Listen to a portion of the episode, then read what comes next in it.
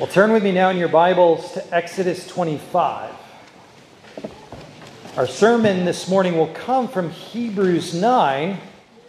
So we'll turn there in a moment to Hebrews 9. But first, we're going to look at Exodus 25.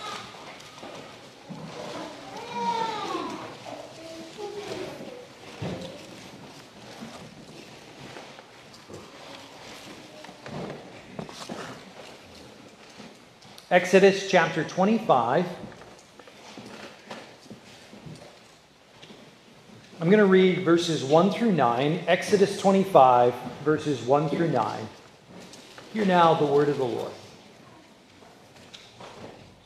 Then the Lord spoke to Moses, saying, Speak to the children of Israel that they bring me an offering. From everyone who gives it willingly with his heart, you shall take my offering. And this is the offering which you shall take from them gold, silver, and bronze, blue, purple, and scarlet thread, fine linen and goat's hair, ram skins dyed red, badger skins and acacia wood, oil for the light, and spices for the anointing oil, and for the sweet incense, onyx stones and stones to be set in the ephod and in the breastplate. And let them make me a sanctuary that I may dwell among them, according to all that I show you. That is, the pattern of the tabernacle and the pattern of all its furnishings. Just so you shall make it. Amen and amen. Growing up with four brothers on a dairy farm, I was not exposed much to fibrous arts or fabric arts.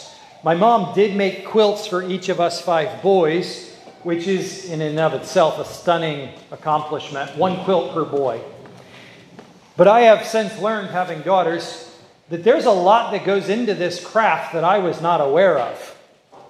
But God apparently is very aware of it. And here he gives commands to his people to craft for him a space. And he lays out the pattern for it. Do you know how important a pattern is when you're trying to do something that you want it to come out to look the right way? You, you have to have something that you can follow. Do you know how many times I've been in the kitchen and been asked the question, Do you have a recipe? I'm basically banished from the kitchen at this point. I don't use recipes. And so I can never produce the same meal twice. There's a pattern that we conform to. In like manner, in Exodus 25, God speaks to Israel and says, There is a pattern, and the tabernacle has to conform to this pattern. Why? Because that's where I'm going to dwell. This building will represent Emmanuel, God with us. The pattern that the tabernacle is to follow is the person and work of Jesus Christ. And so we are taught to see Jesus in the space and time of the tabernacle. With that in mind, turn over to Hebrews chapter 9. We'll see the other end of Exodus 25 in Hebrews chapter 9. And I'm going to read verses 1 through 14. Hebrews chapter 9, verses 1 through 14, we'll see now the better tabernacle, who is Christ. Hear now the word of the Lord. Then indeed, even the first covenant had ordinances of divine service in the earthly sanctuary. For a tabernacle was prepared, the first part, in which was the lampstand, the table, and the showbread, which is called the sanctuary. And behind the second veil, the part of the tabernacle, which is called the holiest of all, which had the golden censer and the ark of the covenant overlaid on all sides with gold, in which were the golden pot that had the manna, Aaron's rod that budded, and the tablets of the covenant. And above it were the cherubim of glory overshadowing the mercy seat. Of these things we cannot now speak in detail. Now, when these things had been thus prepared, the priests always went into the first part of the tabernacle, performing the services. But into the second part, the high priest went alone once a year, not without blood, which he offered for himself and for the people's sins committed in ignorance. The Holy Spirit indicating this that the way into the holiest of all was not yet made manifest while the first tabernacle was still standing. It was symbolic for the present time in which both gifts and sacrifices were offered, are offered, which cannot make him who performed the service perfect in regard to the conscience, concerned only with foods and drinks and various washings and fleshly ordinances imposed until the time of Reformation. But Christ came as high priest of the good things to come with the greater and the more perfect tabernacle, not made with hands, that is not of this creation, not with the blood of goats and calves, but with his own blood he entered the most holy place, once for all, having obtained eternal redemption. For if the blood of bulls and goats and the ashes of the, hef- of the flesh, sorry, the ashes of a heifer, sprinkling the unclean, sanctifies for the purifying of the flesh, how much more shall the blood of Christ, who through the eternal Spirit offered himself without spot to God, cleanse your conscience from dead works to serve the living God? Amen and amen. By 1970, Johnny Cash had given up drugs and gone into Christianity. The trade would not survive the decade. But in 1973, he was so thoroughly invested in this evangelical movement that he partnered with Billy Graham to make a movie about Jesus. Johnny Cash called it his personal statement of faith. I think it nearer the mark is the song he released that same year. It was entitled No Earthly Good.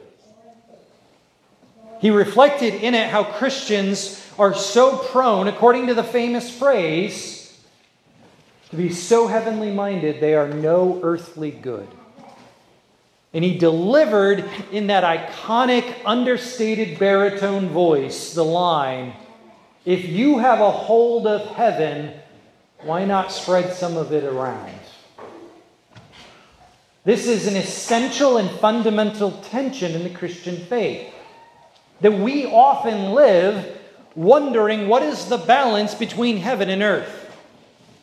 Should I prioritize this moment and my love of the neighbor?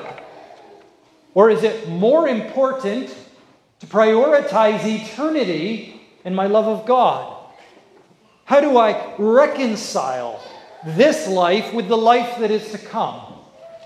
How am I to live here while anticipating there? And the Holy Spirit in Hebrews chapter 9 lays out for us the reality that, first of all, there's going to be a tension, and we're not going to solve it. Secondly, that that tension is reconciled in the person and work of Jesus Christ. That the good news for us this morning from Hebrews 9 is that God arranges your life and God arranges your world to work out His purpose for your salvation. All those yous are plural, okay? So, God arranges y'all's life. And God arranges y'all's world to work out y'all's salvation. And so it is our job to long for heaven, but to love each other on earth. To labor in love on earth while longing for heaven. Let's keep these tensions in mind, this tension in mind, as we work through the text. Notice we're confronted with this dichotomy immediately in verse 1. Then indeed, even the first covenant had ordinances of divine service and the earthly sanctuary. By using this turn of phrase, then indeed, the Holy Spirit connects the conclusion he's about to make with the prior argument. Namely, that Jesus has ushered in a second and superior covenant. The relationship between God and humanity is not the way it used to be.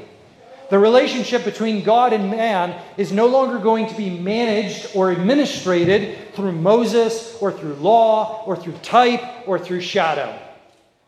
God and humanity will now have a relationship that exists in humanity. God in the flesh, in the person of Jesus Christ. What is more, the relationship will be grounded on an accomplished or finished work the death of Christ on the, on the cross, the resurrection of Christ from the, from the grave, and the ascension of Christ to the right hand of God in heaven. This is now the new ground of that relationship. Then, indeed, even the first covenant, which is obsolete, invalid, passing away, had its ordinances. It was ordered and arranged, designed by God to accomplish something. And we can learn from that that our relationship is likewise ordained, ordered, and arranged by God, of divine service and earthly sanctuary. In these two phrases, we are noting that there are two parts to our human existence. The divine service is the liturgy of life. The divine service is the fact that we exist in time. You had a starting point, you have an ending point. You have a page. In fact, most of us have little more than a footnote in the story of humanity, in the history of the world. Count Zinzendorf said, Live, love, serve, die, and be forgotten. The reality is that we are going to pass through the pages of history and largely evaporate. We exist in a moment in time, but so too the earthly sanctuary. We exist in a particular space. Contrary to what everything technologically today, at least what you have in your pocket, is trying to communicate to you about your ubiquity, you do not exist everywhere at once. And you cannot keep track of all the news and updates. You must be one in whole, as Sam told Frodo. You must exist in one place at one time in order to be a whole person. God comes and says to us, We will have a relationship, but I will not transgress your creatureliness to do it.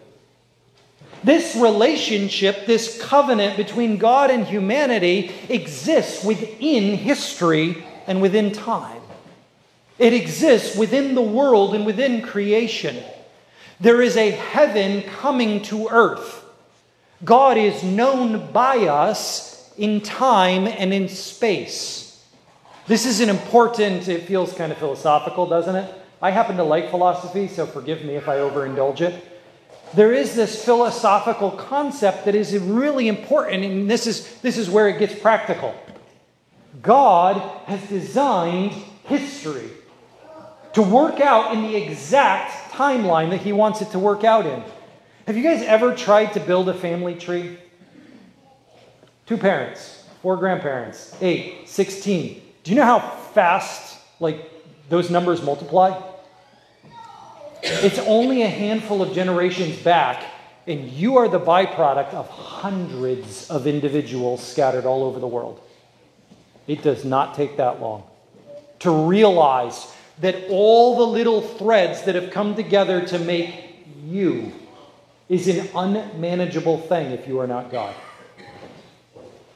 Similarly, you think of all the places you have been. Some of us are a little more keen to this. We call them third culture kids. They don't have roots. They don't feel at home in any particular place in the world, and they recognize that their spot in the world is occupied for a particular purpose. There's no accidents to your geography.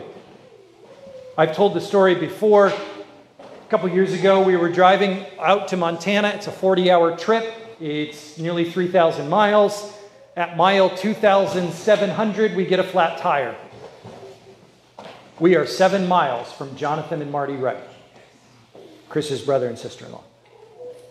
Jesus knows how to hit a bullseye, doesn't he? He knows how to arrange his geography. He knows how to run the world. He knows how to put you at the right place and at the right time in order to accomplish his purposes for our salvation, yours and mine together. To this end, he offers us an illustration to convince us, to open our imaginations to how thoroughly and perfectly he runs this world. He shows us the tabernacle of old. How that first relationship, that first covenant between God and man, was facilitated in both space and time. The earthly sanctuary is covered in verses 2 through 5. The divine service is covered in verses 6 through 10.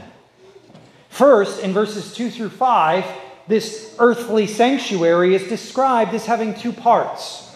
In the first part, we find the lampstand, the table, the showbread. It is called the holy place, the sanctuary. It is an earthly place.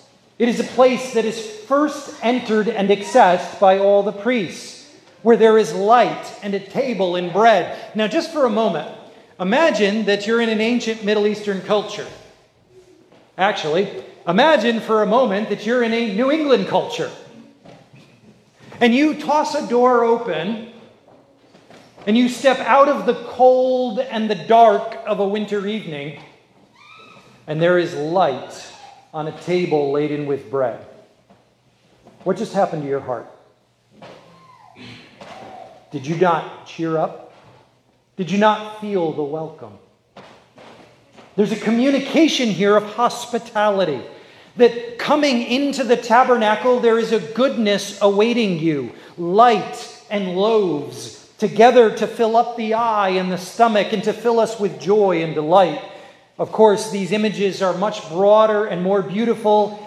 And with the Holy Spirit in verse 5, I cannot now speak in detail about them. I don't have enough time. But let me give you one teaser. The lampstand in the book of Revelation represents the churches. The showbread is replaced every day. It's the text from which Jesus takes the phrase, Give us this day our daily bread. We live in this world, a world of welcome, a world of goodness, where we who know the spiritual reality can occupy a space in which there is a sufficient portion of the earthly goodness for us to enjoy, where our work is nourished and sustained by God's blessing to us and upon us. But there is also the second portion that most holy place, where there is a golden censer full of the incense, which we are told in the book of Revelation is the prayers of the saints. There is the Ark of the Covenant gilded in gold, which was that image of Emmanuel. God is in our midst, dwelling with us. Inside it was the manna, that is the bread from heaven, which Jesus will say in John chapter 6 was Him and His flesh envisioned. It has Aaron's rod that budded, that sign to the rebellious house of Levi that they were to serve in the tabernacle but not offer sacrifices or pinch incense, that belonged to the family of Aaron alone, lest we should be confused and think that our earthly service is somehow salvific, when in fact it is Christ and Christ alone who saves. And so, too, it is the tablets of the covenant. The law of God, written then on stone, now on hearts Hearts not of stone, but hearts of flesh, that we should live out the will of God in our lives. This is the first and second geography. Two twin realities that, that are existing side by side in the same space, so that we should understand in our world that we dwell with God. The last one, in verse 5, above it all are the cherubim who sit over the mercy seat in glory, longing to look into these things. longing to understand this mystery. You see, the cherubim have this very strange position in which they see God as He is and veil their eyes and cannot comprehend why He bothers to live with us. They look at the map of the geography and they say, God dwells with sinners. This is why their wings are extended to obscure their sight. They long to look into these mysteries of mercy, but they don't understand them. Do you? Have you ever held a cup of water and considered the Father in heaven who loves you and gives you life? Have you ever held a hunk of bread and considered the Father who loves you and gives you strength? Have you ever put your head on a pillow, closed your eyes, and thought, He gives His loved ones sleep?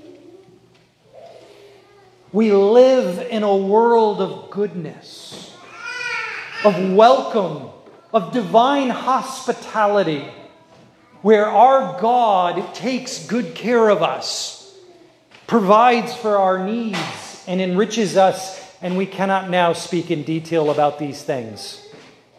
That's why I highly recommend that you get involved in prayer meetings, in small groups, where you can speak in detail about these things. Where you can share with one another all these little details of your life.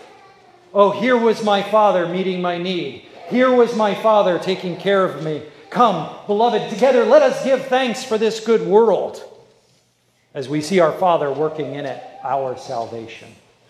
This is the geography of our lives. But then we're told about the divine service. That is, the timetables of our lives. Now, when these things had thus been prepared, when God as Creator had arranged and provided for all His creation, when the tabernacle had gone up and it was built in its order, its geography was set, the priests always went into the first part of the tabernacle performing their services. There was a perpetual, ordinary, and daily existence in which the priests occupied that first spot on a daily basis. So it is with us. We live in this daily life, and God is at work in us in the ordinary and everyday things. Your job is not divorced from the kingdom. What you do in school is not irrelevant to what God is doing in heaven. It is in the ordinary and everyday stuff that God is working out his salvation the quiet conversation, the little relationships, the community we cultivate with one another. But into the second part, the high priest went alone once a year, not without blood, which he offered for himself and for the people's sins committed in ignorance. This, we again have the warning. God is at work in the everyday world with us. But it is not our everyday work that saves. There is one great high priest in heaven, and it is in his blood, in his blood alone, that there is salvation. So let us live with gratitude for the goodness of this earthly life. Let us love one another and enjoy this beautiful world. But let us not lose sight of the centrality of Jesus, in whom is salvation alone and total, having no sacrifice for his sins. He was the sacrifice for our sin, which we committed in indifference and in ignorance and indeed in rebellion. In this way, according to verse 8, the Holy Spirit indicated that the way to the most holy place was not yet manifest. Our fathers lived at a time when they could not grasp how to live with a holy God. They could see the, the drama play out in the priesthood. They could see the types and shadows, but it was murky and it was fuzzy. How was this to be worked out? Not so with us. We live in a time when the first tabernacle is no longer standing. For the second true and perfect and better tabernacle has come. We live with our Jesus, who is the reconciliation of God and man himself who has, through the tearing of his flesh, opened wide the most holy place.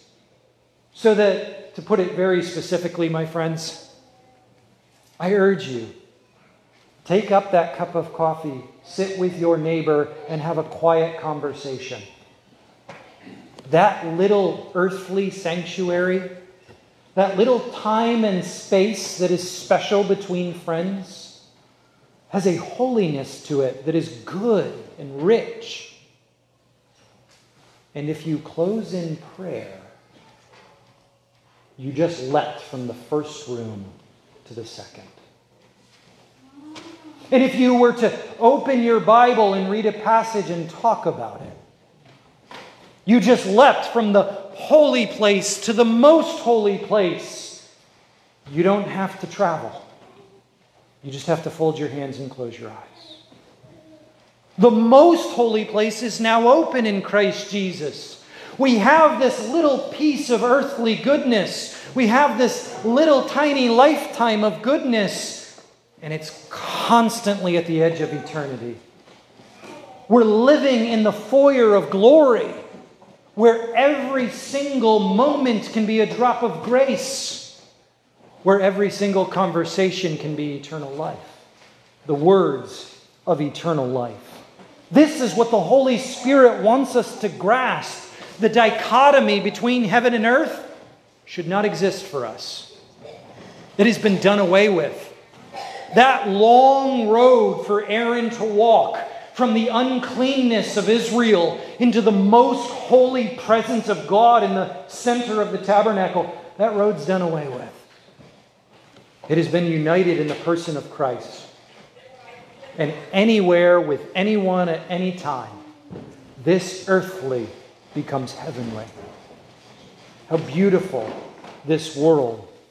The Holy Spirit tells us in verse 9 it was symbolic for the present time in which gifts and sacrifices were offered, which cannot make him who performed the service perfect with regard to the conscience concerned only with foods and drinks and various washings and fleshly ordinances imposed until the time of Reformation. By this, the Holy Spirit teaches us that the tabernacle stands as a symbol in its dual reality. That which is ordinary and earthly has been separated from that which is heavenly and eternal.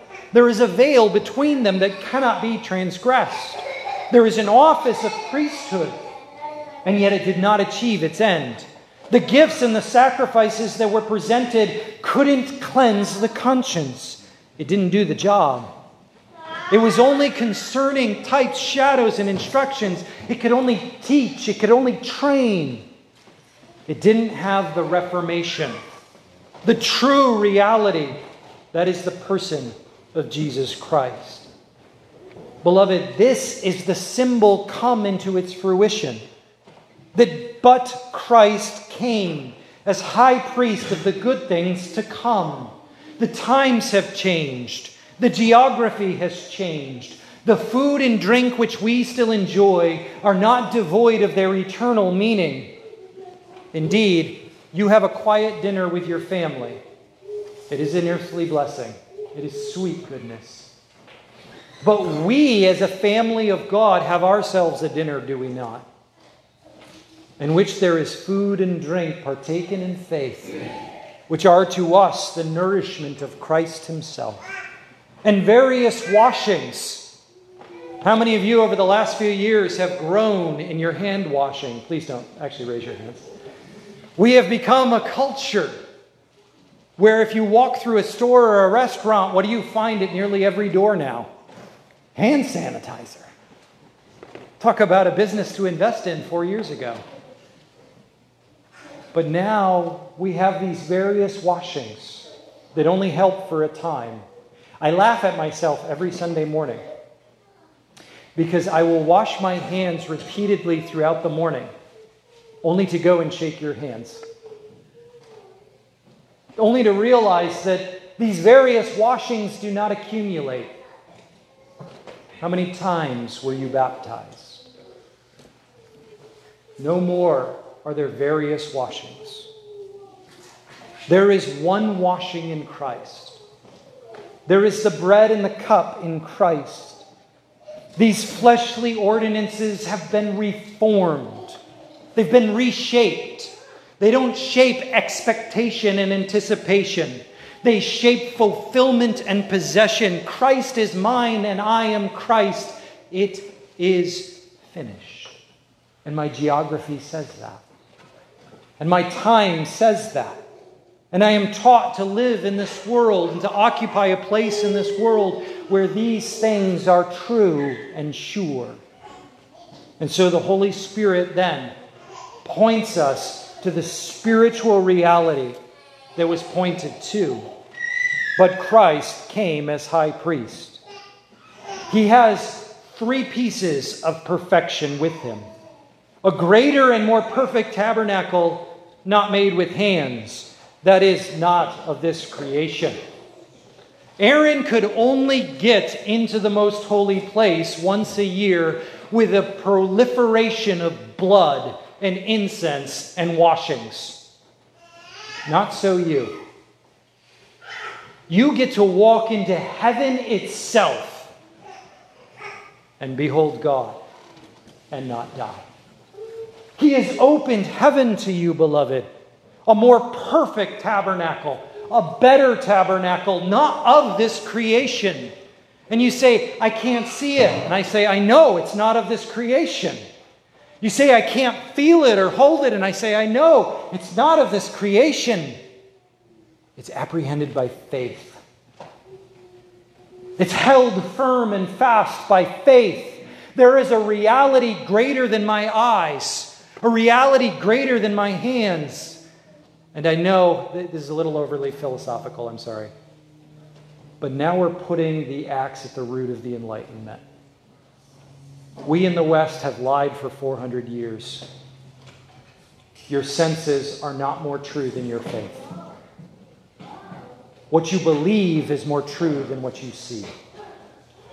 There is a spiritual reality to this world that what we experience of this rich earthly goodness, where we love one another and share with one another the blessings of our God, is but a pale reflection of the true and lasting reality that is to come in a more perfect tabernacle. Notice, though, it's still a tabernacle, it is still a space, it is still a time. Third, secondly, his perfection is in his blood there is no longer the blood of goats and of calves. No longer are animals slaughtered in, ad infinitum, but his own blood to enter the most holy place has obtained eternal redemption. There's a beautiful inversion of logic here. That once there was an endless litany of dead animals achieving nothing. Now there is one solitary death that has achieved everything.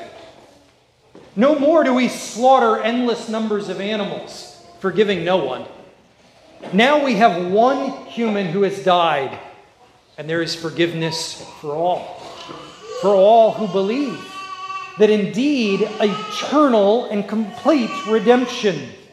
The blood of bulls and goats and the ashes of the heifers, that day of atonement, sprinkled on the camp of the unclean, sanctified no one but the blood of Jesus Christ purifies, even as that did the flesh. God would dwell in Israel at peace, but so much more did Jesus purify us with his blood. This, dear saints, is the spiritual reality that we taste and see. We live in this world of earthly goodness, and in it discover the perfections of Christ, a place that is made without hands that transcends the creation. We call it eternal life. There is this time in which there is eternal redemption. I am fully and finally reconciled to God and released from all burden of sin and shame. And so, lastly, his third and final perfection Verse 14 How much more shall the blood of Christ, who through the eternal Spirit offered himself without spot to God, cleanse your conscience from dead works to serve the living God. It is actually a lasting change. He actually changes you. He brings into earth the heavenly reality. That which He has established invisible in the heavens, that perfect tabernacle, is nevertheless tasted and experienced among us here. We can actually experience the tabernacle that is to come.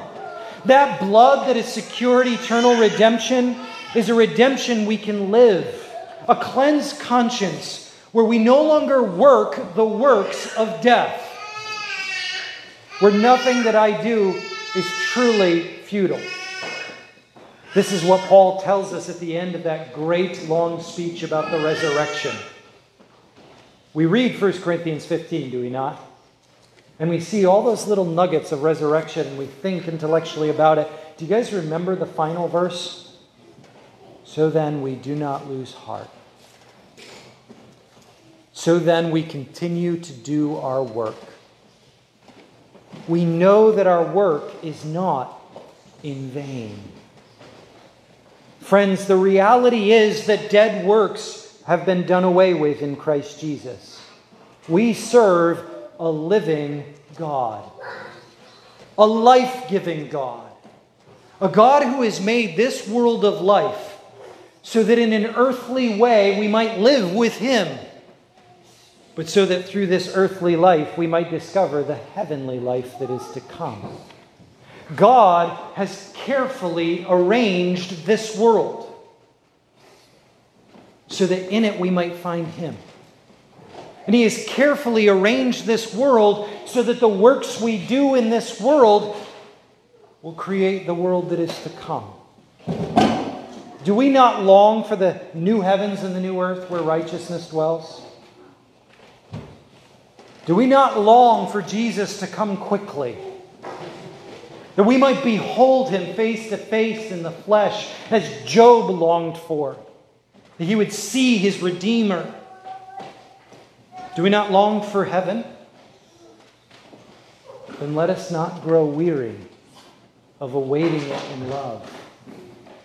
And knowing that He has arranged the times and the seasons and the years to work out His salvation for us, for us all so that we might see the geography of this world shaped and reshaped for the giving of His Son and the saving of our souls.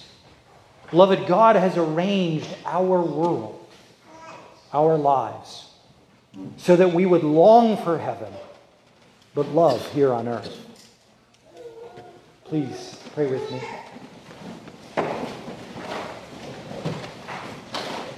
Our Father in heaven, we give you thanks that you have established such a beautiful image before us the picture of the tabernacle that was set up not according to the wisdom of Moses or Aaron, not according to the genius of the Israelites of old, but you designed it and patterned it that through it we might see how you work in this world to the saving of our souls that we might see the coming of the Christ, that we might see his reconciliation of God and humanity in his person, that we might see his sacrifice for sin, the gift of his righteousness, his resurrection and everlasting life and glory, that we might see his building of the new heavens and the new earth, that we might see our place in his plan.